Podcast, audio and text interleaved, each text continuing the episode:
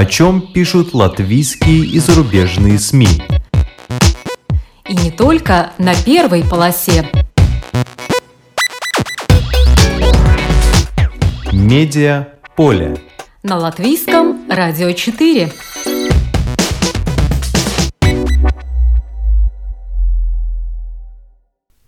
Здравствуйте, вас приветствует Марина Ковалева. Как сейчас в Украине используют в журналистике пользовательский контент, то есть то, что люди сами снимают, а потом хранят в своих мобильных телефонах.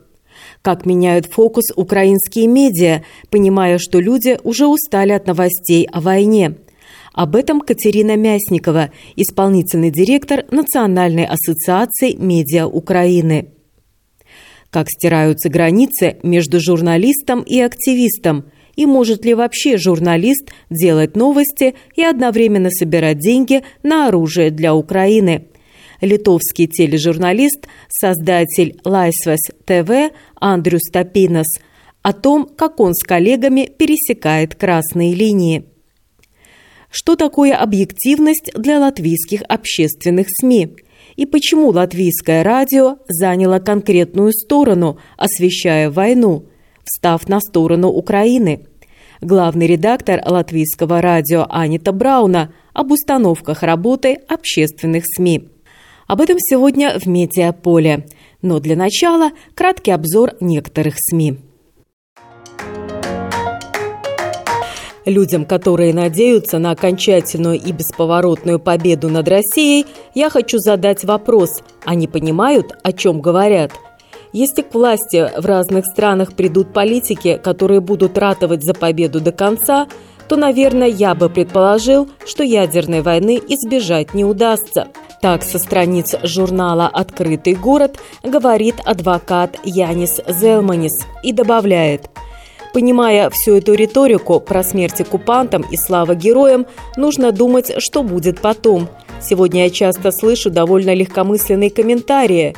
Но у этого Путина настолько все коррумпировано, что даже ядерное оружие у него заржавело и в случае чего не сработает. А если сработает, задает вопрос Янис Зелманис. Посмотрите, как осторожно ведет себя Франция, та же Германия – Конечно, чужой задницей любого ежа можно задавить, в том числе и ядерную войну. Если вдруг что-то случится, наверное, до Америки облако не долетит. Но даже после этого придется договариваться. Поэтому надо всегда держать двери открытыми, оставлять пути для сохранения отношений, в том числе через россиян, которые переехали в Латвию – Просто сказать, что у них там все проржавело и ничего не сработает, безответственно, считает Янис Зелманис. На рубеже ноября и декабря исполняется 180 лет со дня рождения философа-анархиста Петра Кропоткина. Опасный юбилей. В 2022 много было сказано о неизбывной имперскости русской культуры и вечной тяге к сильной руке. Как пишет новая газета «Европа», эта картина, конечно, удобна для российской власти, но вдруг вспоминается князь Кропоткин, дворянин и выдающийся ученый, который отвергал иерархичность, верил в радикальную свободу и активных ответственных граждан, сообща управляющих страной. Биография Кропоткина вместила в себя бегство от успешной карьеры в Сибирь, тюрьму и побег из-под стражи в лучших традициях шпионского боевика. 40 лет вынужденной иммиграции, критику большевиков и новый взгляд на теорию эволюции. В этом году вышла книга Вадима Дамье и Дмитрия Рублева «Петр Кропоткин. Жизнь анархиста», в новой газете «Европа» опубликовано интервью с Дмитрием Рублевым, одним из авторов этой книги, о судьбе и идеях Кропоткина. Так он объяснил, в чем суть анархистской идеи. Анархисты выступают за замену государства системой общественного самоуправления. Граждане свободно объединяются и вместе принимают решения, которые определяют развитие местных и профессиональных сообществ и в конечном итоге страны и всего мира. Там, где возникает иерархия, где есть начальники и подчиненные, неизбежно будут подавление и несправедливость. Государство не может работать иначе, это его сущность. Поэтому анархисты считают, что общество сумеет обойтись совсем без него и от этого только выиграет. Мы видим на 50 лет дальше. Под таким заголовком в журнале «Ир» опубликована статья о группе талантливых латвийских архитекторов. Архитектурное бюро «Этер», которое создали Дагния Смилга, Карлис Берзенш и Никлав Спаегле, влиятельная в отрасли СМИ, назвала одним из самых многообещающих в мире – Спроектированный этим бюро Центр поддержки Перле в Цессисе удостоен приза года латвийской архитектуры, а выставка, оборудованная в Лондонском музее дизайна, собирает тысячи посетителей. Архитекторы признают, что разные масштабы деятельности позволяют им опробовать самые разные идеи. Вход в то же здание Центра поддержки Перлы не помпезный с названием учреждения, а скорее домашний, с террасой, чтобы его посетителям, людям с нарушениями душевного характера, было уютно, спокойно. Достижением стало и то, что смогли уложиться выделенные расходы на строительство.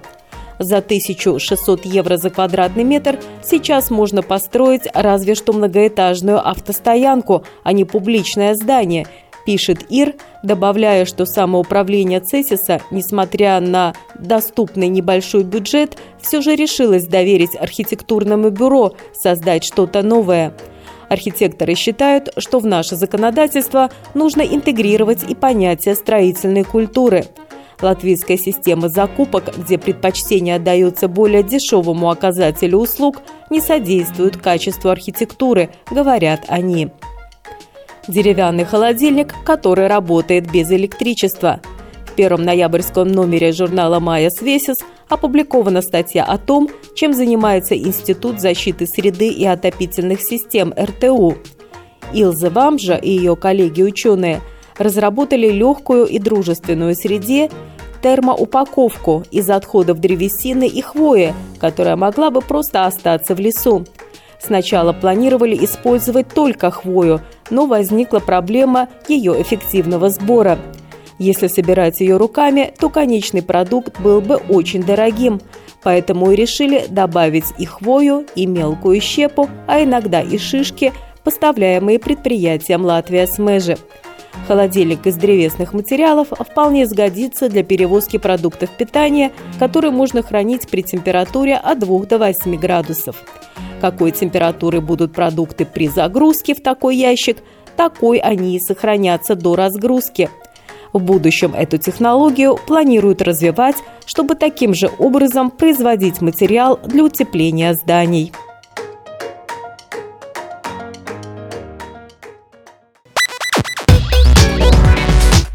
Медиа поле. На латвийском радио 4.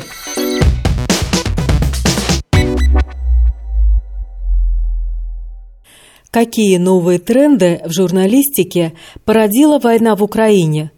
И не только в самой Украине, но и в нашем регионе в целом. Как сейчас используют в журналистике то, что люди сами снимают, а потом хранят в своих мобильных телефонах, или то, что они пишут, отмечают или выкладывают в социальных сетях? На профессиональном сленге это называется пользовательский контент, то есть содержание, созданное пользователями. Как меняют фокус украинские медиа, понимая, что люди уже устали от новостей о войне? Может ли журналист делать новостные репортажи о войне и тут же собирать деньги на оружие для Украины? И вообще, может ли журналист быть и журналистом, и активистом одновременно? Об этом зашла речь на международной встрече журналистов в Риге, э, которую провел Балтийский центр развития СМИ при поддержке посольства Нидерландов. «Доверие и правда. Журналистика во время кризиса» – так называлось мероприятие.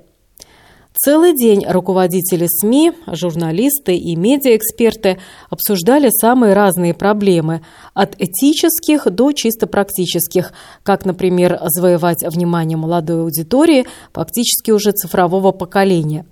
Но меня больше всего зацепила дискуссия на тему «Новые журналистские методы, используемые во время войны».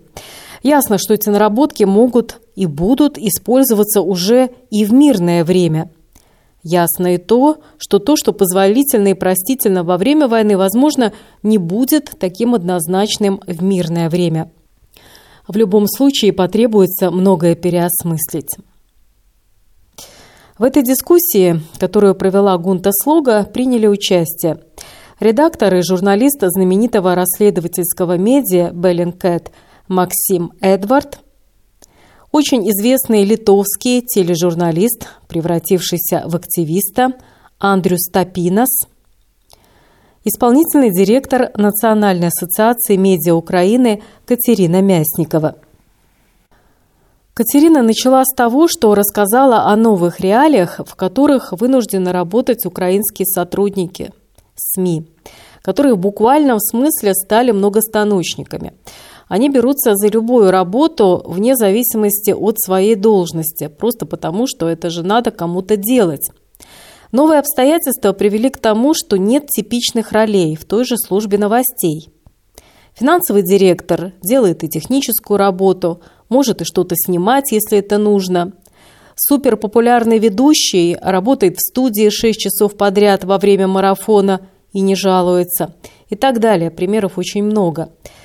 Катерина, будучи в Риге, рассказывала о ситуации в Украине ровным, спокойным голосом, но можно представить, какой ужас за всем этим стоит.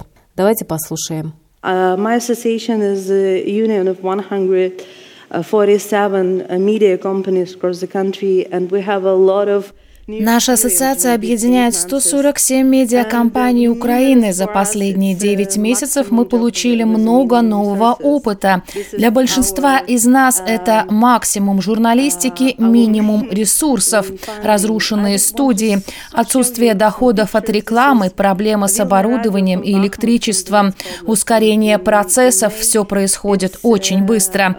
Один из трендов – это то, что мы живем в режиме breaking news, экстренных новостей новостей каждый день. Те, кто раньше работал в месяц над одной-двумя большими темами, сейчас выдают по столько же тем в день. Все должны быть готовы к такому темпу. Меняется уровень безопасности. Яркий пример – Киев. В марте-апреле журналистам было очень опасно работать в городе. Летом мы немного расслабились, люди стали возвращаться в Киев. А 10 октября произошла массовая атака Киева. В квартале по соседству с нашим офисом четыре ракеты было выпущено по пункту электростанции. Все время надо быть готовым ко всему. Степень концентрации внимания очень высокая. Важный тренд этого времени – много информации, но недостаток понимания. У нас сейчас более неформальные отношения с представителями правительства или власти на местах. Да, мы можем получить любую информацию без проблем, но фактически Фактически это не помогает получить представление о картинке в целом, понять, что происходит. Как, например, сейчас с Херсоном. Мы знаем, что наша армия в Херсоне, что там что-то происходит, но мы не понимаем, что все это означает. Означает ли, что Херсон уже украинский город или нет. Мы этого не знаем. И это вызов не только для общества в целом, но и для медиа. Понимать, что означает та или иная информация. It's not only for our audience, for media, it's also the big challenge to understand what mean that or this or that information. Это по-честному, так ведь и есть, подумала я, когда слушала Катерину. Смотришь порой на сводки с фронта, на ленты новостей и до конца не понимаешь, что все это означает, даже обложившись всевозможными картами. В такие моменты завидуешь, например, редакции журнала «The Economist», где есть свой аналитик, он специализируется только на военной тематике и отлично разбирается и в тактике, и в стратегии, и в перемещении войск, и в видах вооружений, и в их эффективности. Слушаешь его и понимаешь, что вот он собаку на этом съел, и радуешься подарку, подписке на журнал, которая позволяет хоть в зуме послушать сильного аналитика. Но вернемся к Катерине Мясниковой, исполнительному директору Национальной ассоциации медиа Украины. На встрече в Риге она затронула очень интересную, но чувствительную тему – использование журналистами содержания, созданного пользователями. Пользовательский контент – это самое разное информационно значимое содержание цифровых носителей, которое создается пользователями – Это может быть самый разный контент, то есть содержание. Это и видео, и текст, изображения, обзоры, отзывы, комментарии и так далее. Главное, что оно создано самими людьми, а не какими-то организациями, компаниями, например, или брендами. Еще лет 10 назад, а может и больше, такое содержание начали хитро использовать для продвижения товаров в соцсетях и вообще в интернете – Люди такому ведь больше верят. Человек сам сидит, рассказывает о своем опыте использования какой-то вещи или показывает вещь такой, какой она есть, без прикрас. Множество блогеров на этом прославились, да и заработали заодно. Но сейчас а, содержание, созданное пользователями, используют и журналисты. По-разному, конечно, но во время войны дело вообще-то приняло серьезный оборот. Об использовании именно пользовательского контента в Украине рассказала в Риге Катерина Мясникова. Она привела несколько примеров. Давайте послушаем. The other thing, the very interesting trend is a very active uh, uh, content. Еще один очень интересный тренд – активное использование содержания, созданного пользователями. Например, у нас uh, есть содержание от российских солдат. Есть много случаев, когда наша украинская армия передает нам мобильные телефоны убитых российских солдат, и украинские медиа используют содержание этих телефонов. Если вы смотрели документальный фильм «Быть оккупантом», созданным «Украинской правдой», то в нем использованы материалы из мобильных телефонов российских солдат. Там видно, как они входят в дома, как они комментируют то, что они совершают в Украине, то, что они делают с украинцами. Мы много обсуждали этические аспекты использования такого пользовательского контента, то, насколько правильно все это показывает, доказывать, но в данном конкретном случае это фактическое свидетельство того, как эти солдаты мыслят. Там видно, что это война не только Путина, потому что этот парень, снимающий видео, рассказывает своим друзьям, как он за сегодня убил четырех украинцев, хвастается, насколько он крутой. Мы используем и другое содержание, созданное пользователями. Украинские солдаты много снимают, и мы видим, видим это не только в Ютубе или ТикТоке. Медиа тоже используют эти видео, чтобы показать, что происходит в разных частях Украины. Так у нас много контента из Харькова, сделанного нашими украинскими солдатами. И еще один вид контента пользователей довольно неожиданный. Наши вооруженные силы совместно с операторами мобильной связи обеспечивают нам доступ к информации о сигналах мобильных телефонов российских военных. Это позволяет создавать инфографику. Например, я видела инфографику, на которой было видно, как некоторых уже убитых российских солдат несло по Днепру в направлении Черного моря, но их мобильные телефоны продолжали подавать сигналы. То есть это тоже новый способ использования данных для того, чтобы показать ситуацию. part of uh, Russian soldiers was killed and they now flowing uh, by Dnieper Reaper to, to, to Black Sea, and, and their mobile phone still uh, gives some signals. So it's also the new way to use this data and to show the situation. Со всеми этими штучками с геолокацией надо быть очень осторожными, предупредил редактор и журналист знаменитого расследовательского медиа Беллинкет Максим Эдвард. Надо быть осторожными, чтобы это не было потом использовано против самого человека, который поделился какими-то данными из самых лучших побуждений. Но в целом Максим Эдвард отметил, что использование информации из открытых источников, э, в частности социальных сетей, это уже привычное дело для журналистов. По хэштегам можно многое что узнать, проследить, по снятым видео – я бы добавила, что всем пользователям социальных сетей надо сто раз подумать, что публиковать, что отмечать, включать ли геолокацию. Хорошо еще, если ваши действия чем-то помогут журналистам, а если за вами следит человек со злым умыслом. Думаю, что для журналистов использование пользовательского контента – это тоже некий вызов. Надо ведь уметь мастерски проверить информацию, ведь можно и на крючок попасться легко – Подкинул тебе кто-то телефон, а в него закачана фальшивка. Или выглядит отснятое видео, размещенное где-то в соцсетях, правдиво, а на самом деле это старье или фейк. Есть еще и этический аспект. Насколько этично можно, например, использовать видео или какую-то информацию из телефонов уже умерших людей? Когда война – это одно дело, а когда мир – совсем другое. Кстати, Катерина Мясникова несколько раз повторила, что в Украине журналисты используют вот этот так называемый пользовательский контент, проще говоря, информацию с телефонов российских солдат, например, видео – чтобы рассеять миф, что это война только Путина. В Украине считают, что это война не только Путина, но и всех россиян, и все время об этом говорят, об ответственности. Катерина также упомянула о том, что сейчас некоторые украинские журналисты меняют сферу своей деятельности. Например, те, кто занимались вопросами коррупции, сейчас занимаются фиксированием уголовных преступлений российских военнослужащих в той же Буче – есть база данных, куда, в принципе, все журналисты могут направлять информацию, которая может пригодиться во время расследования военных преступлений, совершаемых сейчас в Украине. И еще одна важная деталь. Медиа, которые, возможно, раньше были конкурентами, во время этой войны стали активно сотрудничать. Чтобы создать что-то эксклюзивное, общественные СМИ Украины сотрудничают с частными, и даже частные сотрудничают между собой, делятся своими источниками.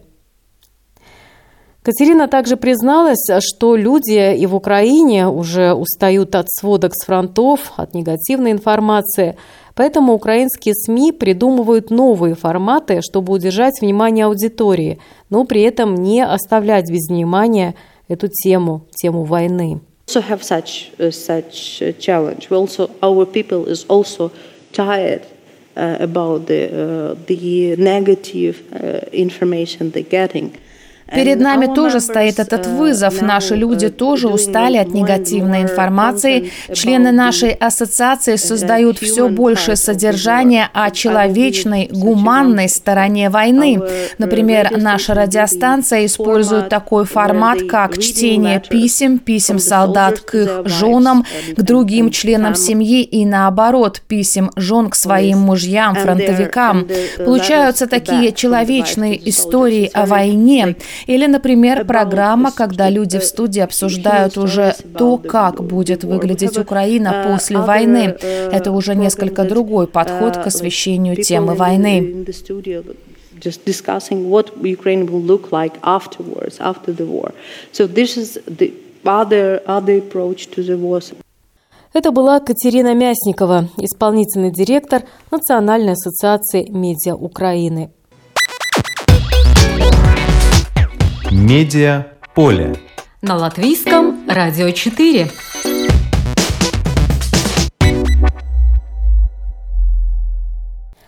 Журналист вполне может быть активистом. Есть выбор. Или ты делаешь репортажи о войне, или ты принимаешь участие в войне. Я и моя телекомпания выбрали участие в войне. Так заявил на встрече в Риге известный литовский тележурналист – создатель Лайсвес ТВ Андрюс Тапинос. Слоган Лайсвес ТВ больше, чем телевидение. И это действительно так. Журналисты этого литовского медиа проводят самые разные акции. Их первая фанрайзинговая акция была еще во время ковида. Тогда собрали 2,5 миллиона евро на помощь врачам. Журналисты искали, где покупать медицинские средства, как перевести их из Китая в Литву, как их распределить по медучреждениям, и у них это получилось. Но судя по тому, что Андрюс Стапинас говорил в Риге, он не видит проблемы в том, что журналист может быть одновременно и активистом. И вообще похоже, что он не боится переступать красные линии. A lot of lines have been uh, are being redrawn. Uh, I mean, uh, journalistic lines about uh, journalism and activism, especially during the war uh, in Ukraine. Границы, отделяющие журналистику от активизма, сейчас размываются, особенно во время войны в Украине. Это касается и социальных медиа, где некоторые границы нарушены, переставлены.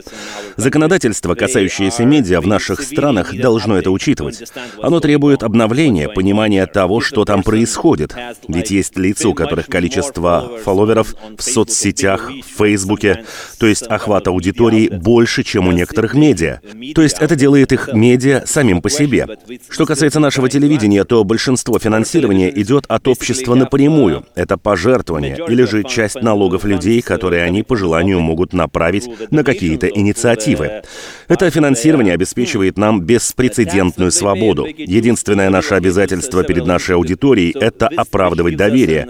Мы делаем ту же работу, что и другие медиа. Делаем расследовательские репортажи, новости, вечерние шоу, документальные материалы о войне и так далее. Но при этом мы еще и очень деятельны на поле активизма. Мы начинали с небольших акций, а потом, как я думаю, уже пересекли и красные линии. Так, во время выборов парламента Литвы мы решили, что сделаем все возможное, чтобы не допустить избрания в парламент одной однозначно пророссийской партии. Мы организовали целую кампанию с выпуском флаеров и газет, направленных против одной конкретной партии. Партия была в шоке. Медиасфера была в шоке. Все задавали вопрос, как такое возможно. Эта партия проиграла выборы и начала судиться с нами во всех возможных судах, и все суды сказали, что это наше право, это свобода слова, выступать, организовывать кампанию против чего-то. Однако нас отметили как активистов. Во время войны в Украине мы стали еще более активными. Наш самый большой проект — сбор денег на Байрактар за 6 миллионов евро от людей из Литвы, Латвии, Эстонии и других стран мира. Меньшая сумма, около 1 миллиона евро, пойдет также на вооружение — не на гуманитарную помощь, не на медикаменты, а именно на вооружение. Это тоже кого-то шокирует, но в Литве многие понимают, что нужно именно оружие, так как войны не выигрывают при помощи поставок медикаментов. Нужно вооружение, причем серьезное, как, например, Байрактар, способный уничтожить танк. Но можем ли мы, журналисты, быть лидерами кампании по организации сбора денег на оружие? Я думаю, что это еще одна красная, очень красная линия, которую мы пересекли. Ведущий BBC меня как-то спросил, как я себя чувствую как журналист, как медиаличность в этой ситуации, то есть прося у людей денег на оружие. Я ответил, что очень хорошо. Then uh, I was asked, actually interviewed by the BBC, the, the host asked me, how do I feel as a journalist or as a media personality, because I don't know how, how you can call yourself, right? Right these days. Uh, if I am asking people to donate to buy guns, and I said that I'm feeling extremely good about this. Кстати, Андрю Стапинос хорошо прошелся по BBC, сказав, что BBC э, забыли, видимо, про битву за Британию, про лондонский Блиц. По его словам, он лично не помнит, чтобы, когда нацистская Германия бомбила Лондон, чтобы BBC звонили министру пропаганды Германии Геббельсу и спрашивали его, а каково ваше мнение? Андрю Стапинос категоричен в вопросе предоставления слова в эфире представителям стороны агрессора и не скрывает этого. Sometimes when I see uh, very famous journalists from BBC or from CNN, even such names as uh, Amanpour or, or the chief of uh, BBC Moscow bureau, interviewing Mr. Lavrov or Peskov. Иногда, когда я вижу, как очень известные журналисты BBC или CNN, даже такие как Аманпур, берут интервью у Лаврова, Пескова или Захаровой, я всегда задаю себе вопрос, почему они это делают. Я знаю их ответ, чтобы была представлена вторая сторона. Но журналисты ведь всегда всегда проигрывают в таких интервью, потому что они оказываются один на один с профессиональными лжецами, с убийцами. Каждый раз, когда такие лица получают свои минуты в эфире на BBC или CNN, они выигрывают. Конечно, журналисты стремятся бросить им вызов, стремятся спорить с ними, но это происходит на манер современной западной журналистики. Если ты так разговариваешь с представителями британского парламента, это одно. Но если ты берешь интервью у Лаврова, то надо понимать, что это игра без правил, что у тебя даже нет инструментов, инструмента для этого. Тогда почему вы даете им такую возможность? Почему вы даете оружие массовым убийцам? Я думаю, что это тема для очень важной дискуссии, чтобы понять, как медиа должны отображать зону войны, особенно если речь идет о странах, не являющихся участниками конфликта, как, например, Великобритания и США. В странах Балтии, я думаю, для всех медиа была бы чуждой идея брать интервью у Лаврова. Это бы даже в голову никому не пришло. Почему мы должны предоставлять ему возможность хотя бы 30 секунд рассказывать о плодах своей лжи нашим людям? Когда я вижу эти красные линии, я думаю, что мы живем в очень интересное время. И не только из-за войны, но также из-за социальных медиа. Думаю, что очень трудно выработать один закон или один свод правил, который покрывал бы все вопросы. Журналисты или активист? Можешь ли ты собрать деньги на оружие и при этом продолжать делать новостные репортажи или писать статьи? Можешь ли ты быть журналистом на работе в своем СМИ и при этом активистом в своем Фейсбуке? Can you be a journalist in your media outlet and then come, come, come back home and be an activist on Facebook? Сам Андрюс имеет рекордное количество фолловеров в соцсетях и уверяет, что когда он пишет, например, что мэр второго по величине города Литвы урод, потому что не прекращает свой бизнес, завязанный на России, он не будет звонить этому человеку и спрашивать его мнение. И даже не собирается этого делать, потому что этот политик зарабатывает деньги на крови. И похоже, что Андрюсу вообще плевать на то, что кто-то может сказать, что это плохая журналистика. О своей деятельности в ранге активиста Андрюс Топинос подробно рассказал изданию «Медуза». Это интервью можно найти в интернете, я приведу только один пример. В начале марта этого года Топинос получил информацию, что некоторые обменные пункты в Литве пытаются нажиться на украинцах, которые бегут от войны – Бизнесмены пытаются их чуть ли не обокрасть. Ставят курс под 85-90 гривен за евро, когда официальный курс тогда был 35-36 евро. Топина с коллегами взял да и раздул скандал. Тогда появились на горизонте партнеры, которые говорят им, мы можем предложить хороший курс. Он им отвечает, нет, ставьте фиксированный курс. И при покупке, и при продаже. Давайте не делать бизнес на этом.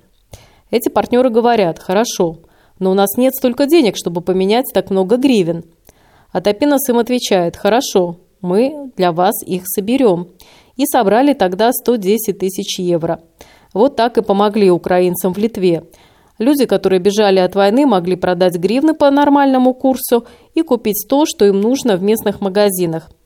Тогда Топиносу привезли в мешке 4,5 миллиона гривен, которые он передал в Министерство обороны Украины.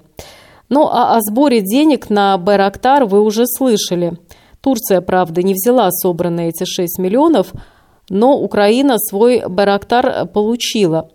В интервью «Медузе» Топинос рассказал, на что в итоге ушли собранные 6 миллионов евро. Полтора миллиона потратили на вооружение Байрактара – так как его получили бесплатно, в хорошей комплектации, но без оружия. То есть нужно было докупить 20 турецких ракет. Затем купили еще 4 разведывательных дрона за 660 тысяч. Купили центр данных за 440 тысяч евро, куда от всех дронов, которые соответствуют стандарту НАТО, сходится вся информация, и спецподразделения могут следить за этим. То есть уже дрон стал частью системы. This is the choice.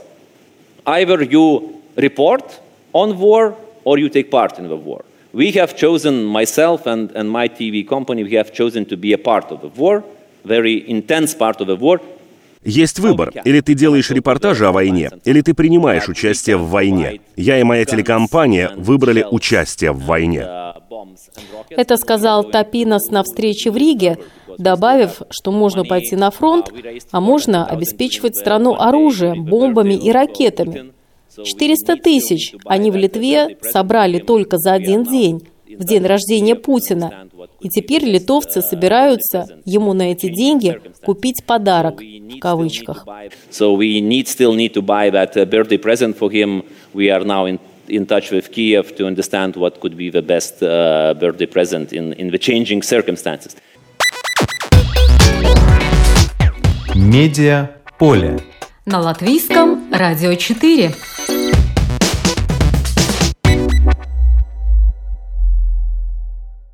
Создатель Лайсвес ТВ Андрю Стапинос, тележурналист и активист, человек довольно независимый. Его деятельность зависит напрямую от того, насколько люди, его аудитория, будут его поддерживать материально. Краундфаундинг только на этом и держится. Возможно, поэтому он и его команда могут многое себе позволить. А что могут позволить себе в условиях войны, например, латвийские общественные СМИ, то есть мы? В последнее время нас частенько критикуют в социальных сетях, мол, вы не общественные, вы государственные, у вас позиция одна, проправительственная.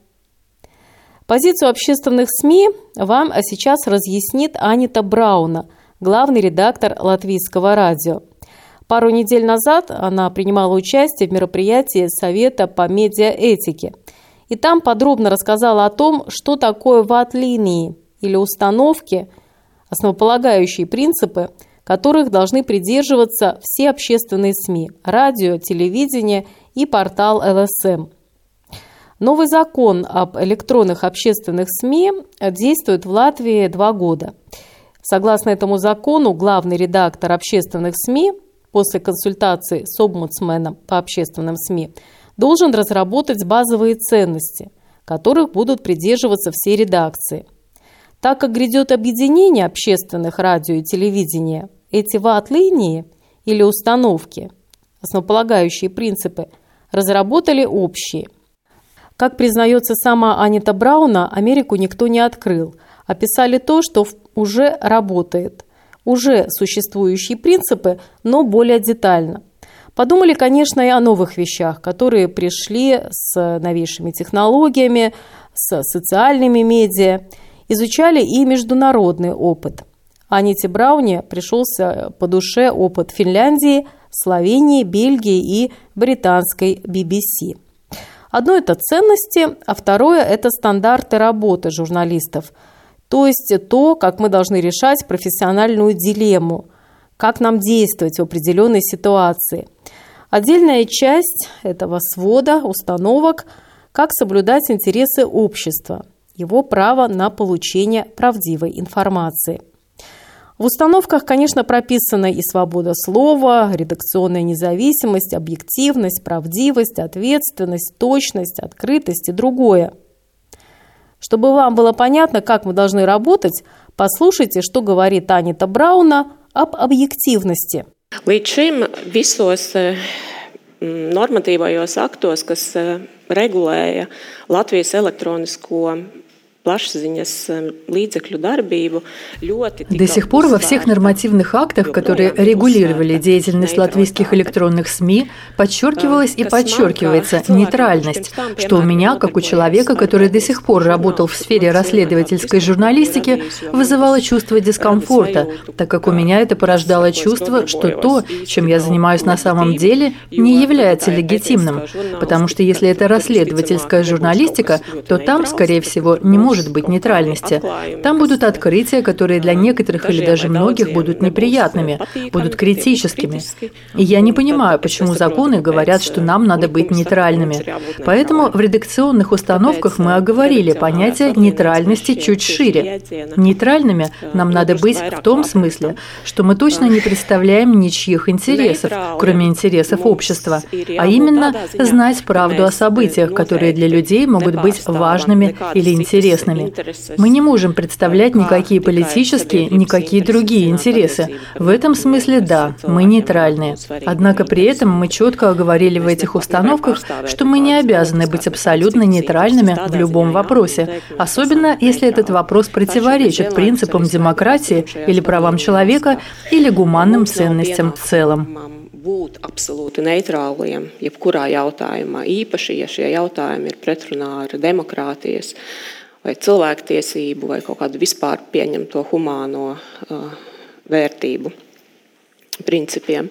Да, современная дилемма, стоящая перед журналистом. Писать или не писать, что я об этом думаю в соцсетях, на своей страничке. А что мне за это будет? Они уволят ли с работы? Они внесут ли в черный список? Не вызовут ли на ковер на совет по этике? А как же быть с гражданской позицией? В «Атлиниес» или установках работы общественных СМИ об этом говорится так, рассказывает Анита Брауна, главный редактор латвийского радио. Um, tad vēl arī drusciņa turpinot par neutralitāti. Protams, ka mēs arī skaidri pasakām pieņemtu žurnālistiskā pamatprincipu, ka fakti ir nošķirami no viedokļiem. Также, говоря о нейтральности, мы четко говорим, что факты надо отделять от мнений. Это основополагающий принцип журналистики. В то же время я часто слышу, что журналисты не должны высказывать свое личное мнение, особенно сейчас, в эпоху социальных медиа. Сколько они могут или не могут позволить себе высказывать в социальных сетях? Наше мнение такое. Если это новость, то журналисты не могут высказывать там свое частное мнение. Это неприкосновенный принцип. В то же время у журналистов общественных СМИ есть право высказывать свое личное мнение, в том числе в тех СМИ, где они работают, ведь такой жанр, как комментарий, по-прежнему легитимен. Или, например, во время аналитических программ, дискуссий, ведущий программ может выражать свои взгляды. И в социальных медиа журналист может выражать свое мнение о процессах, которые ему кажутся важными. Un tieši tāpat arī sociālajos mēdījos žurnālisti var paust savus uzskatus par procesiem, kas viņiem liekas svarīgi. Разнообразие мнений – это тоже один из важных принципов работы общественных СМИ, говорит Анита Брауна. Хотя да, здесь бросают камешек в наш огород. Um, tad, protams, viedokļu daudzveidība ir mūsu viens no svarīgiem darbības principiem. Uh, tajā pašā laikā es arī ļoti bieži dzirdu kritiku, ka, nu, lūk, jūs eh, neintervējat eh, mani, tāpēc jūs nesat objektīvi. Я часто слышу критику, что вот вы не берете интервью такого-то, поэтому вы не объективны, или что те или иные мнения не отражены. Наш основной принцип, когда мы делаем сюжет или передачу на какую-то тему, в том, чтобы в этом сюжете или передаче прозвучали все важные и компетентные мнения по этой теме. То есть нашим принципом не является включение всех возможных партий или НГО в этот сюжет. Главное, чтобы вошли мнения и аргументы, важные, существенные для раскрытия этой темы raidījumā, un arī tad, ja tie ir tiešām būtiski viedokļi. И то, что обязательно надо объяснить вам, нашим слушателям, это вопрос представительства тех или иных партий в эфире. Особенно во время выборов находится немало недовольных, которые считают, что симпатичные им партии зажимают, не дают эфирное время, особенно если эти партии не из числа правящей коалиции – то, что не все получают доступ к эфиру в одинаковом объеме, это действительно так. Никто не спорит, никто не скрывает. Но этому есть свое объяснение. Вот что говорит об этом Анита Брауна, главный редактор латвийского радио, одна из разработчиков установок или основополагающих принципов нашей работы. Давайте послушаем. Mazliet arī par to, kā mēs skatāmies uz politiskajām. Немного о том, как мы смотрим на политические партии. Мы получаем много критики от отдельных политических сил.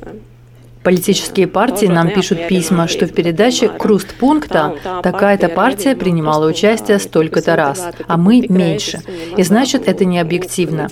В наших установках сказано, что правящие партии – это те, которые принимают решения, исходя из которых мы все живем. Они – один из первичных источников информации для СМИ, поэтому вполне нормально, что они больше представлены в медиа, чем другие. Но в то же время с них и спрос больше. Они больше подвержены критике.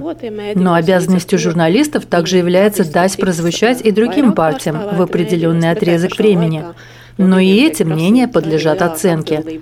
Мы открыто говорим, что не обязаны предоставлять механически всем партиям одинаковое время звучания в эфире, что журналисты учитывают широкий спектр критериев и оценивают то, насколько для раскрытия данной темы важны разные аргументы, а также учитывают границы жанра и формата. Так, если это интервью, то ясно, что это будет один человек. А если дискуссия, то мы будем стараться, чтобы в ней было отражено как можно больше мнений. Kas ar to ir domāts? Nu, ja tā ir intervija, tad tur skaidrs, ka būs viens cilvēks. Savukārt, ja diskusija, tad, protams, mēs skatīsimies, lai tajā diskusijā tur pēc iespējas plašāks viedokļu lokus ir pārstāvēts. И, конечно, главная, самая болезненная тема этих дней – война в Украине. Общественные СМИ Латвии не скрывают, что заняли определенную позицию и прописали ее в специально разработанных ват-линиях, установках, основополагающих принципах работы на время войны. Давайте послушаем, что об этом э, сказала Анита Брауна. Возможно, тогда у вас отпадут многие вопросы. Vēl Украinas с начала войны в Украине мы еще до этих основополагающих установок приняли установки военной журналистики – в них мы сформулировали ряд вещей, которые много вопросов вызывали в обществе. Например, можем ли мы цитировать мнение России? Шквал вопросов обрушился в социальных сетях. Почему вы даете то, что говорит Путин? В этих установках сказано, что мы можем передавать мнение страны-агрессора. Но в сюжете или передаче должно быть ясно показано, что то, что говорит та сторона, это ложь или пропаганда. Здесь также сказано, что что война в Украине – это одна из тех ситуаций, когда редакция может выразить свою позицию, встав на сторону прав человека и осудив преступление, насилие и войну как таковую. Например, то же оформление новостной студии ЛТВ в цвета украинского флага в такой ситуации вполне приемлемо. Я бы сказала, что это такая спорная позиция. Я об этом много говорила с представителями общественных СМИ других стран. Так, в Риге недавно был омбудсмен эстонских общественных СМИ. Он считает, что эстонские общественные СМИ не должны при помощи ленточек или как-то иначе выражать свою позицию, что служба новостей должна быть нейтральной. Представители BBC мне также говорили, что в таких конфликтах они отражают позицию обеих сторон. Ведут репортажи с обеих сторон фронта, и это жесткая позиция. Мы же четко себя позиционируем на стороне Украины. Возможно, потому что этот конфликт очень близко от нас. И мы в Латвии воспринимаем его на личностном уровне. Ziņu redakcijām ir jābūt neitrālām, tāpat arī BBC.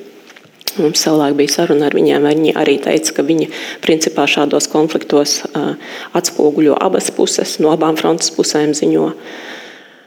Un ka tā ir viņu tāda stingra nostāja. Nu, mēs esam šajā gadījumā ļoti skaidri pozicionējušies Ukraiņas pusē. Iespējams, tāpēc, ka mums tas konflikts ir tik tuvu un mēs to tik nu, personiski Latvijā izjūtam. Границы размываются, принципы работы меняются, дополняются – на многие вопросы нет однозначного ответа. Это время перемен. Будем надеяться, что все перемены к лучшему. Программу подготовила и провела Марина Ковалева. Спасибо за внимание. Медиа поле. На латвийском радио 4.